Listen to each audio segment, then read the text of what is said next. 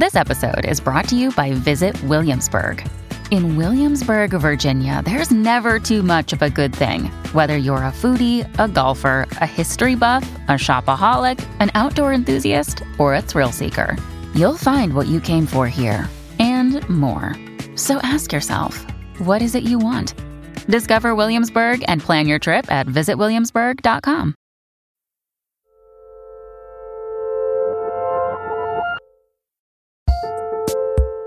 Hello, and welcome to another episode of Working Overtime, Working's bi weekly advice focused Lady Gaga to Working's Madonna. I'm your host, June Thomas. And I'm your other host, Karen Han. Karen, it's been a couple of months now since your book came out. How are you feeling now that it's out in the world? It still feels very strange. I think the fact that I had like all my New York book events, which thank you so much to everyone who came, that has taken the edge off a little bit where I'm like I it feels more tangible to me that it has happened. yeah. But I'm still planning on a couple of LA events that are coming up.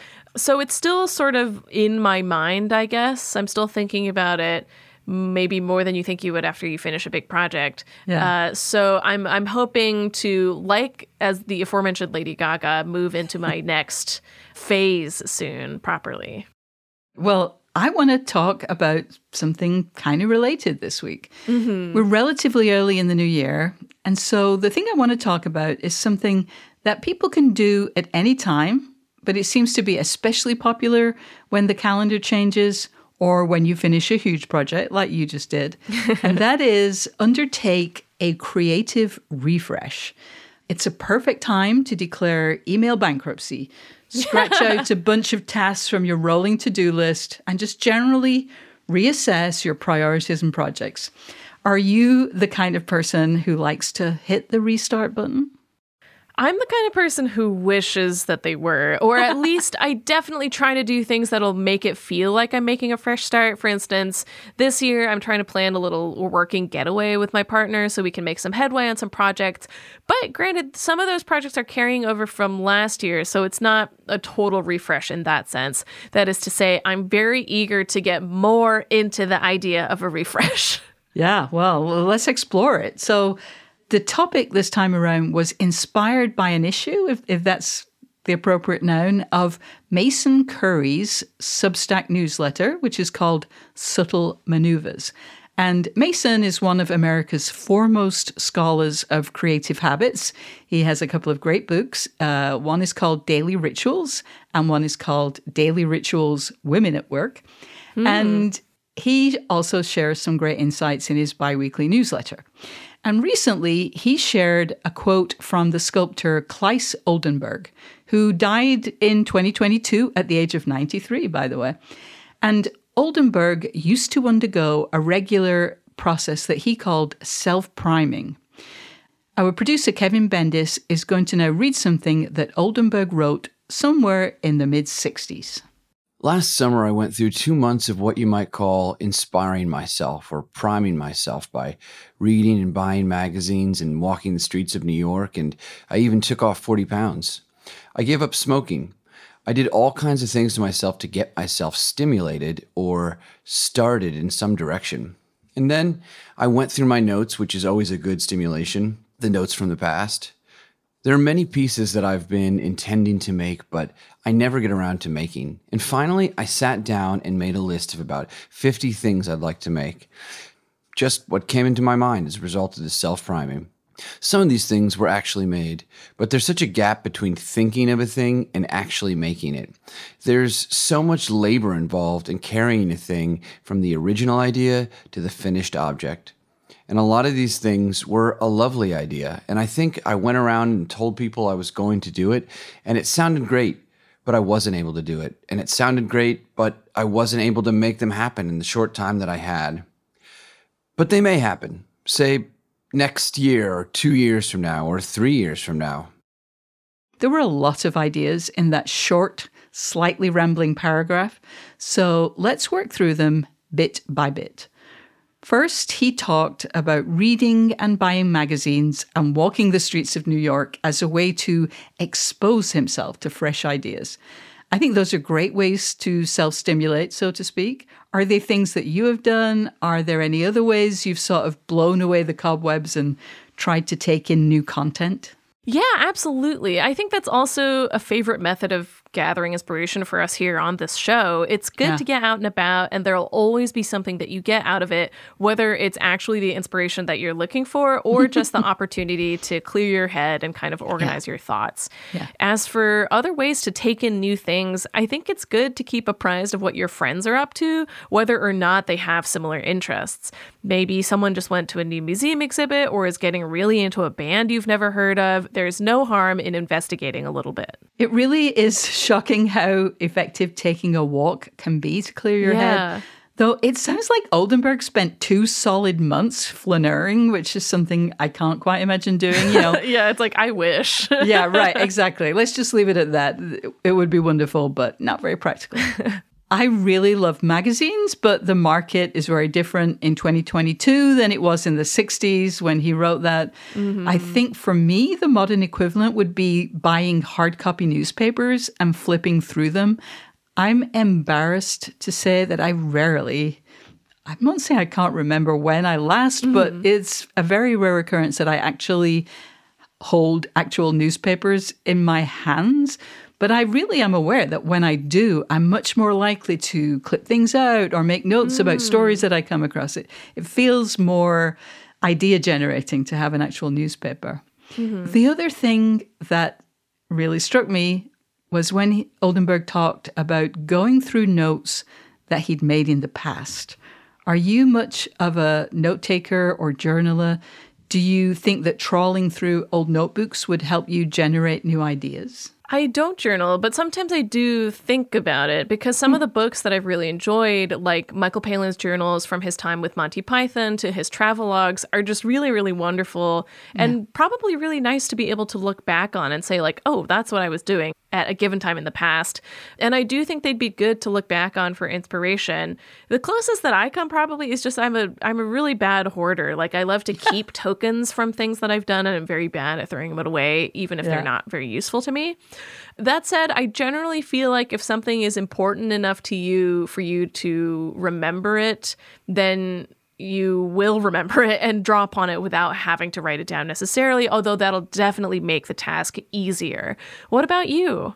You know, it's funny. Something you just said reminded me of the slogan or tagline or whatever you want to say mm-hmm. from the notebook manufacturers Field Notes. Their slogan is I'm not writing it down to remember it later. I'm writing it down to remember it now. Ooh, that's good. Is, yeah, it's, it's it's good. There's something about writing it down that actually pins it somewhere in your brain. Yeah. I journal a little bit in quite specific situations Mm-hmm. when I just need to get something out of my head, you know, because something is bugging me Mm-hmm. and it just feels like it's lodged right at the front of my brain and it's kind of blocking out other stuff. I find that writing about it and just sort of telling myself, okay, that's it now, let it go, that can actually achieve that. And the other time is when I feel really stuck. Then I'll just get a notebook out and try to like journal some ideas for how I can get unstuck. But even though I'm not a kind of assiduous journaler, I mm-hmm. am a note taker. And I think of those two things as being different. You mm-hmm. know, I keep pretty good track of what I'm doing, you know, in my work, what problems I run up against, resources that I find. And I, I do like to look back on those notes, mm-hmm. though I don't necessarily do so on a particular schedule. And I, I don't think that all notes need to be returned to. Again, sometimes writing it down once is enough. It like that mm-hmm. achieves what needs to be achieved. But when I do go back to old notes, it again, it often is quite generative. So listeners, if you have any old logbooks or scratch pads or notebooks, I guess, sitting on shelves or in drawers, flip back through them and see if that triggers any new ideas. I think that might be worth your time. We are going to take a short break, but we'll be back with more ways to reprime one's creative pump. What's the best way to learn a language? Immersion, living where the language is spoken and using it every day in everyday situations. But if that's not on the cards this year, you can still learn a language the second best way, and that's with Babbel. I've used apps in the past to learn new languages, but when I came across Babbel, I wondered if it could help me refresh my knowledge of a language I once spoke well, but was now a little bit or quite a lot rusty. I have to say, I was impressed. The advanced lessons were really useful, tips and idioms that can help with in depth conversations on topics that I can actually imagine chatting about. Babbel's quick 10-minute lessons are handcrafted by over 200 language experts to help you start speaking a new language in as little as 3 weeks. Babbel is designed by real people for real conversations, and the tips and tools are approachable, accessible, rooted in real-life situations and delivered with conversation-based teaching so you're ready to practice what you've learned in the real world. What's more, all of Babbel's 14 award-winning language courses are backed by their 20-day money-back guarantee. Here's a special limited time deal for working listeners. Right now, get up to 60% off your Babbel subscription, but only for working listeners at babbel.com slash working. Get up to 60% off at babbel.com slash working, spelled B-A-B-B-E-L dot com slash working. Rules and restrictions may apply. When you need mealtime inspiration, it's worth shopping Kroger, where you'll find over 30,000 mouthwatering choices that excite your inner foodie. And no matter what tasty choice you make, you'll enjoy our everyday low prices, plus extra ways to save, like digital coupons worth over $600 each week. You can also save up to $1 off per gallon at the pump with fuel points. More savings and more inspiring flavors make shopping Kroger worth it every time. Kroger, fresh for everyone. Fuel restrictions apply. Hello, listeners! Is there a particular creative struggle you'd like to hear us tackle? Let us know by emailing us at working at slate.com, or even better, you can call us and leave a message at 304 933 9675. That's 304 933 WORK. And we're back. Another thing that Oldenburg mentioned was making a list. After he did his walking, and his magazine flipping and he fixed his bad habits. He wrote down 50 things that he would like to make. You know, he was a sculptor, and I am mm-hmm. always especially interested in the way that sculptors develop their design ideas because it's very hard for them to just, you know, make one quickly. It, it just doesn't yeah. work that way with 3D objects. And I I'm not familiar with Oldenburg sketches, but I really like sketches that Barbara Hepworth and Henry Moore made when they were thinking about upcoming projects. And so, definitely, that kind of writing things down, coming up with ideas process is easier for writers. But I wonder to what extent you do that. You know, when people are staff writers, often part of the job is to have to come up with a certain number of ideas for pieces mm-hmm. every week. Is that something that you've continued to do since you went back to freelancing? To be honest with you, I think I actually kept those kinds of lists more when I was a freelancer oh. because then I also needed to keep better track of what I was writing for which publication, mm. what I had pitched to which editors, who I still had to invoice and mm. stuff like that. There are just a lot more moving parts. Since going back to basically being a freelancer, I haven't made as many lists as I used to previously, but that's partially a function of the fact that the kind of freelancing I'm doing is a little different and I also yeah. have a little more financial security than I did back then. I don't have to be juggling dozens of pieces at once. Yeah. But I guess to further answer your question, there are kind of ups and downs because as a freelancer, you definitely have a lot more freedom, but you have to keep track of a lot more too. Yeah, yeah. And I, I do think that it's just a really good practice just to come up with yeah. ideas. I have friends who will just make it a practice to come up with 10 ideas every day. Now, that's wow. not necessarily ideas for stories, it could be ideas for, you know, animal communication devices. you know, but if you set yourself that goal of I will write down, it's not even I will have, but I will mm-hmm. write down 10 ideas every single day. Some of them are crazy, some of them are bonkers, but you know, you've written down 10 ideas every day. One of them, you know, once every month might be brilliant and mm-hmm. it's very practical. Then, when Oldenburg was talking about his repriming method, he mentions something that strikes me as maybe less universally productive, and that was telling his friends what he was going to make. So he went through this self priming project. It generated ideas, he wrote them down, and then he told people that he was going to make those things. I think in current self help speak, we'd say that he was using his friends to keep him accountable. Mm-hmm. And I guess the reason I said this strikes me as a bit more questionable is that when I asked myself if I could do this or if I would do this, I don't think I would. And I don't know mm-hmm. why exactly, because maybe it's just, oh God, that's a lot of pressure. I yeah. mean, you know, when when you do your annual review at work or you tell your friends and colleagues you're going to do something, that really ups the commitment level. And, you know, I don't necessarily want to have a million commitments. What do you think about announcing future projects before you've sold them or figured out how you're going to be able to make them? That's a really good question. And I think my answer comes specifically from being in industries where the announcement timing isn't always up to you. yeah, yeah, yeah. For instance, like movie reviews, like usually you'll have to deal with a studio embargo of like this is when it gets to go up, or even mm-hmm. like with interviews around those movies. And then also in the movie and TV industry, it's just better not to most of the time shoot yourself in the foot like that until like some sort of deal has been made and there's something to show for it. Yeah. So with that in mind, I think my general take on this is that I prefer not to announce a future project until there's something that I can show people or in some cases until a contract has been signed or your production company or publisher has told you that you can talk about it publicly, yeah. which even then means you've made the step of like having someone backing you for it. So I guess it's sort of similar to sending an editor a pitch in that way. Like yeah. I've at least thought a little about my idea a little and have a nugget to present that'll make it easier for both them to commit to making me accountable and also yeah. for me to commit to being like this is this feels pretty real now and I should work on it. Yeah. Yeah. Okay, the last stage in Oldenburg's process was doing it, you know, sitting down and making the things you said you would make. Mm-hmm. And in, in his case, that was sculpture or installations. In our case, books or profiles or scripts. Mm-hmm. And I'm very aware that those were the most garbled sentences in that kind of chunk of copy, you know.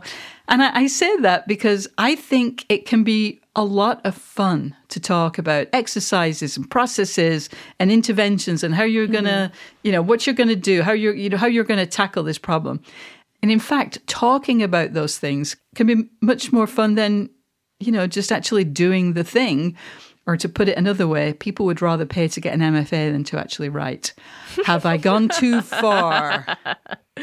no, I think that's a perfectly justified academia burn. Mostly because I think for a lot of us, the idea of making something is still daunting, even if yeah. you've been in your particular field for years. Because that means you have something that says, like, this is how well I can do, or mm. like, this oh. is what I can show for all the time that I've already sunk into this, which yeah. is really a scary idea. But having something terrible and being able to fix it is still a step further down the road than having nothing at all. And it is ultimately what you have to do in order to have something to show for all of that time. Yeah, yeah. Okay, we'll be back with our final thoughts on the art of self priming after this. This is the story of the one. As a maintenance engineer, he hears things differently. To the untrained ear, everything on his shop floor might sound fine, but he can hear gears grinding or a belt slipping. So he steps in to fix the problem at hand before it gets out of hand. And he knows Grainger's got the right product he needs to get the job done, which is music to his ears. Call, clickgrainger.com, or just stop by. Granger, for the ones who get it done. Listeners, I just want to remind you that if you're enjoying working overtime, please subscribe so that you never miss an episode. If you listen on Apple Podcasts, we would love for you to rate or review the show because it really does help new listeners to find us. And if Overcast is your app of choice, please hit the star to recommend the episode to others. I found Claes Oldenburg's discussion of how he got in the mood to do new work really interesting, but there are lots of other places to get ideas like that. Are there places you like to go when you are wanting to get a fresh start, when your book was done and you knew it was time to move on to another project? Did you do any rituals or processes to kind of let go of that big project and find the next big thing. I was really lucky in that what I've been working on since finishing the act of writing the book was kind of already in process. Ah, so nice. in that sense, there wasn't a really a period to be able to get over it, as it were, and move on because I was already swimming in that pool. Yeah. But I like to mark the ends of projects in some way, whether for a smaller thing, it's buying myself a little treat like a croissant or a milk tea, or making it a bigger deal and going out to dinner or something like that because it helps you commemorate the moment and it also helps you feel like you're recharging a little at the same time by being able to do or have something fun for yourself. yeah. Do you have any rituals? Not really. I do like to go out to dinner and I do mm-hmm. like to buy myself treats, but I do those things all the time anyway. like, I don't not go out to dinner if I didn't meet my writing target, you know? That's hard. That would be too harsh, I think. Yeah, yeah. No, no dinner for you, June. You you only got three thousand words, and you Oh said you'd have thirty five hundred. Oh my god, no. I do want to put in a word for podcasts and YouTube videos as a way of just kind of getting new ideas or just kind of finding new techniques. I spend what is honestly a silly amount of time listening to productivity podcasts and watching YouTube videos with personal knowledge management tools or you know watching people update their planners. I'm not really sure I can justify that, but I do spend a lot of time doing that. And part of it is that I find that calming, but I have also gotten actionable ideas from those things. You know, for example, mm. I was listening to an episode of the podcast Focused where they talked about mind maps in a pretty interesting way. And then I noticed that a guy on YouTube called Sheng Huang had a bunch of videos about mind maps, which I watched. And, you know, listening and watching those things didn't cause me to immediately start mind mapping. And I'm not a particularly visual thinker, so I really didn't think it would be for me. But, you know, I mm-hmm. thought it was interesting enough that I spent a few hours, you know, checking it out. But then a couple of weeks ago, I was feeling really stuck with a chapter of my book. I just, mm-hmm. I could tell that the structure was wrong, but I couldn't figure out how to fix it. So I tried mind mapping and it really helped. Oh. And you know, it's really hard to make the connection from, you know, thing one, listening to a podcast, to thing two, you know, solving a bit of being stuck. But, you know, if I hadn't listened to those podcasts and watched those videos, well, I don't think I would have come up with that.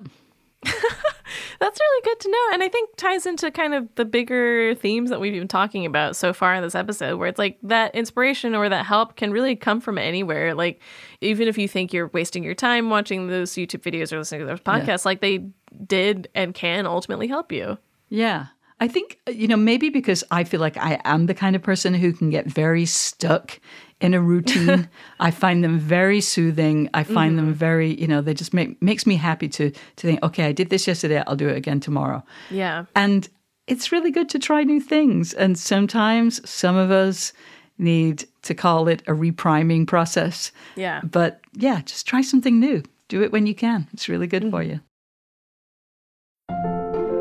All right, that's all the time we have for this episode. We thank you so much for listening. And if you like the show, don't forget to subscribe wherever you get your podcasts. And if you have any questions you'd like us to address on Working Overtime, we'd love to hear from you. You can send us an email at working at slate.com or give us a ring at 304 933 WORK. If you'd like to support what we do, sign up for Slate Plus at slate.com slash working plus. You'll get bonus content, including exclusive episodes of Slow Burn and Big Mood, Little Mood, and you'll be supporting what we do right here on Working. Big thanks to our producer, Kevin Bendis, and to our series producer, Cameron Drewes. We'll be back on Sunday with a brand new episode of Working, and in two weeks, we'll have another Working Overtime. Until then, get back to work.